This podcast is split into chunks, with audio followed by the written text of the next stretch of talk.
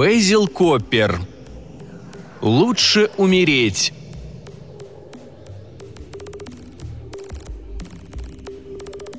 Часть первая. «Лучше умереть!» – возбужденно воскликнул Роберт, когда Борис нажал рычаг. Лаборатория в башне взорвалась пламенем и рассыпалась в прах. «Круто!» – сказал Роберт, привстав, чтобы приглушить звук, когда по экрану поползли финальные титры Universal. Джойс, как раз просунувшая голову в дверь кирпичной пристройки, где муж устроил свой кинозал, зевнула, глядя на сотни жестяных коробок с пленками, выстроившихся вдоль 30-футовой стены, и на металлические полки, на которых бликами отражался свет экрана. Обычно архивные сокровища Роберта были задернуты шторой, но в этот вечер он почему-то забыл их закрыть. Когда в проекторе докрутились последние метры пленки, в комнате зажегся свет. «Ты, наверное, в сотый раз смотришь невесту Франкенштейна», – устало сказала Джойс. Глаза Роберта сияли. «И до конца года посмотрю еще раз сто. Классика не стареет». Джойс покачала головой. «Чай готов. Можно надеяться, что ты сегодня подстрижешь газон?» Роберт изобразил притворное раскаяние. «Едва ли. У меня еще две невскрытые посылки с фильмами». «Я по горло сыта живыми мертвецами», – проговорила жена, и в ее голосе прорезалась сталь. «Эта коллекция тебя убьет». Роберт хихикнул, зачарованно уставившись на две большие коробки рядом с креслом для просмотра. «Какая смерть!» Дверь захлопнулась, отрезав продолжение, и он, несколько смущенный, выключил свет и прошел в дом. Пара пила чай в молчании, взгляд Джойс обжигал ему щеки. Привлекательная темноволосая женщина 36 лет с трудом сдерживала раздражение. Муж тратит деньги на никому не нужную коллекцию фильмов, а ей, чтобы оплачивать счета, приходится вкалывать на нудной секретарской должности – Роберт раскрошил в чай кусочек тоста и с удовольствием съел. «Думаю, в посылке ночь живых мертвецов», — заговорил он наконец. «Мы ее давно ждали». «То есть ты ждал?» — с намеком подчеркнула жена. Она встала, чтобы собрать посуду, всей спиной выражая крайнее неудовольствие. Задержалась у буфета, отрезав себе тонкий ломтик сливочного гато, который они начали за обедом. «Я сегодня вернусь поздно», у нас совещание, а потом мне надо будет кое-что допечатать». «Не забудь ключи», – рассеянно бросил Роберт, мысли которого уже заняты были пакетами, дожидавшимися в кинозале на дальнем краю сада.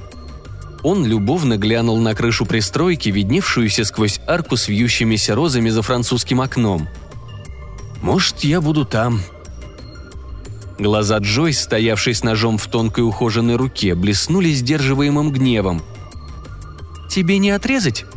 Роберт покачал головой. «Лучше еще чашку чая, будь добра». Джойс наливала ему чай в том же тяжелом молчании под однообразное негромкое гудение механической косилки за окном. «Кстати», — кисло заметила она, — «Карлов не говорил лучше умереть. Ты столько раз смотрел, а до сих пор не запомнил диалогов». «О!» — сказал Роберт и криво усмехнулся. — она впервые заметила, как неприятно и потрепанно он выглядит в свои сорок. «Ну?» – проговорил он наконец как-то торжествующе. «Если не говорил, то должен был сказать». Джойс отвернулась, чтобы он не увидел ее лица, и, сдерживая ярость, поставила чайник на железную подставку. Она вышла из комнаты, не попрощавшись. Когда она была уже в коридоре, зазвонил телефон – Джойс быстро обернулась, убедилась, что дверь в столовую закрыта плотно. «Привет, милая!» Она сразу узнала голос, покраснела и быстро прикрыла трубку ладонью. «Сколько раз тебе говорить, Конрад, не звони сюда!» «А что, он дома?» Она натянуто улыбнулась его испугу. «Не волнуйся, пьет чай в столовой. Увидимся сегодня, как договаривались». Услышав шаги Роберта по паркету, она поспешно положила трубку. Когда он открыл дверь, жена надевала легкий дождевик перед зеркалом. «Из конторы», — ответила она на его невысказанный вопрос, и ядовито улыбнулась. «Надеюсь, ты не слишком разочарован, что это не кто-то из твоих любимых торговцев фильмами?» Дверь за ней захлопнулась раньше, чем он нашелся с ответом. Часть вторая. Свет вспыхнул, разорвав темноту ослепительными отблесками.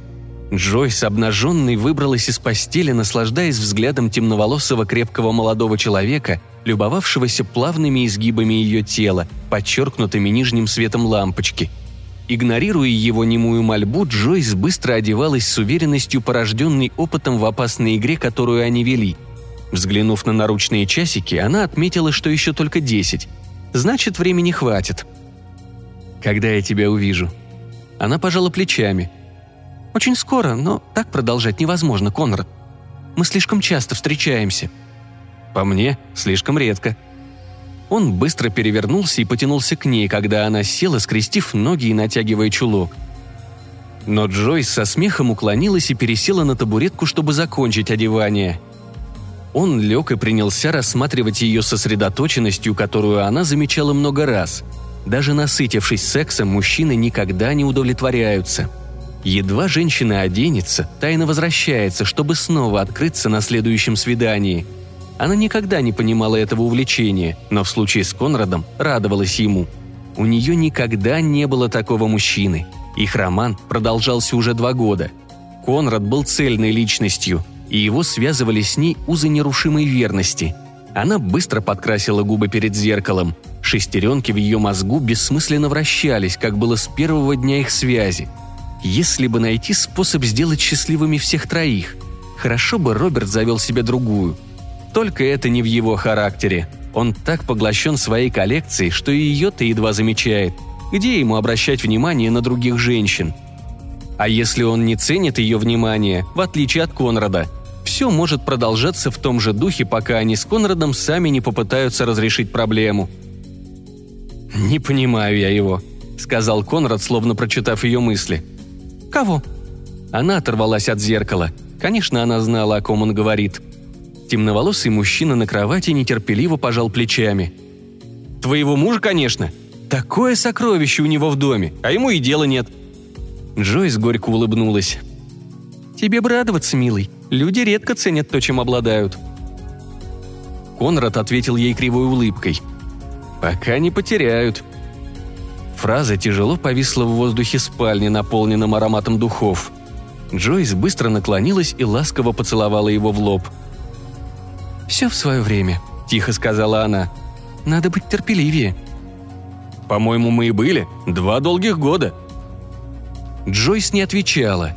Все, что она чувствовала, вдруг прорвалось наружу – она отвернулась к зеркалу, и только слабая дрожь пальцев, застегивавших плащ, выдавала ее волнение. «Я тебе позвоню», — твердо сказала она.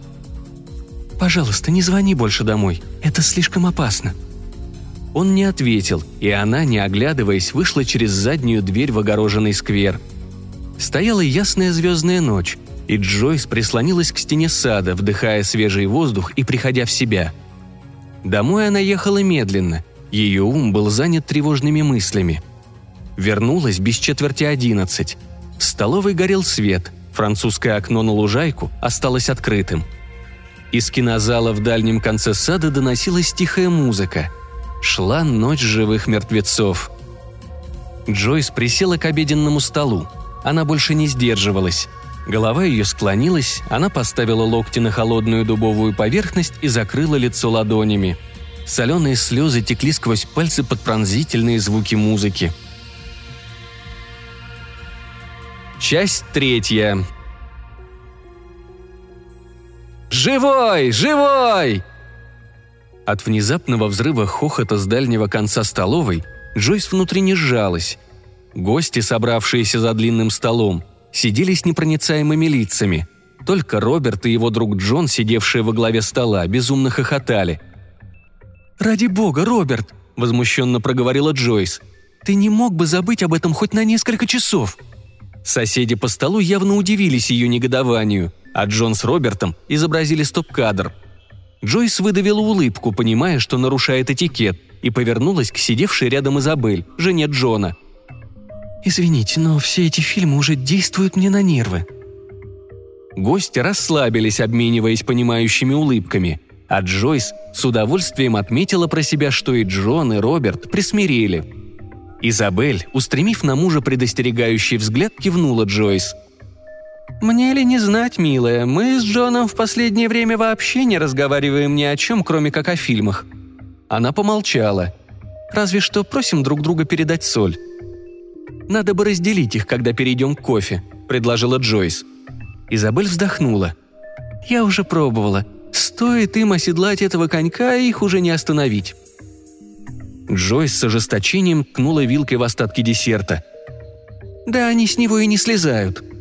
Женщины нервно рассмеялись. Джойс уже взяла себя в руки. Через несколько минут, когда она проводила всех в гостиную, и они с Изабель вернулись в кухню варить кофе, обе молчали, словно погрузившись в мысли, которыми не хотелось делиться. Поздно вечером, когда гости давно разошлись, а Джойс мыла посуду, она услышала, как хлопнула задняя дверь. Роберт, конечно, исчез вместе с Джоном при первой возможности. Теперь он вернулся и тут же направился в свой кинозал. Через несколько минут, заканчивая протирать бокалы, она услышала через сад дикую музыку. Ближайший к ним дом стоял довольно далеко, и Роберт не озаботился звукоизоляцией. Руки Джойс застыли. Ей вдруг пришло в голову, что покупки Роберта за последние месяцы обходились слишком дорого. Его хобби, если это можно так назвать, влетало ему в копеечку, не ему, а им, внезапно поняла она. Джойс стояла, стиснув губы, прижавшись плоским животом к столу, с последним бокалом в руке. Напротив висело зеркало. Бросив в него случайный взгляд, Джойс подумала, что до нелепости напоминает Джон Кроуфорд в одной из мелодрам Warner Brothers, и тут же с раздражением отбросила эту мысль. Заразилась от Роберта. Она унесла в столовую поднос с чистыми бокалами – Потом быстро прошла по коридору к кабинету Роберта, включила настольную лампу под зеленым абажуром, убедилась, что окна задернуты плотными шторами. Роберт всегда держал чековые книжки и корешки чеков в верхнем правом ящике. Она быстро перебрала их и задышала чаще, прикинув сумму. Взяла бумагу и карандаш и занялась сложением. Гнев разгорался в ней темным пламенем. Только за два последних месяца он потратил несколько тысяч фунтов – Сдерживая ярость, она закончила подсчеты. И Роберт еще ворчит, что она слишком много тратит на хозяйство. Джойс положила все на место, выключила лампу и вернулась в столовую. Листок с подсчетами она спрятала в сумочку, а потом принялась расставлять бокалы в большом антикварном буфете. Заканчивая, она услышала, как возвращается Роберт, запирая за собой заднюю дверь. Он заглянул в столовую и как будто удивился, что жена еще работает – с довольным видом потер руки. «По-моему, все прошло отлично, а?» Джойс кивнула. «Да, очень хорошо», – медленно проговорила она. Она не сводила взгляда с его лица, как будто впервые по-настоящему разглядела. Часть четвертая. Косить газон оказалось тяжелой работой. Джойс вспотела, и в ней закипала обида – Роберт уже несколько часов не показывался на глаза, но она точно знала, где он, и все чаще обращала взгляд на пристройку в дальнем конце сада. Утром принесли еще две посылки с фильмами, и это подогрело в ней злость. Они очень коротко переговорили. Долгие промежутки молчания стали нормой в их браке, и Джойс чувствовала, что за последние два года ситуация стала критической.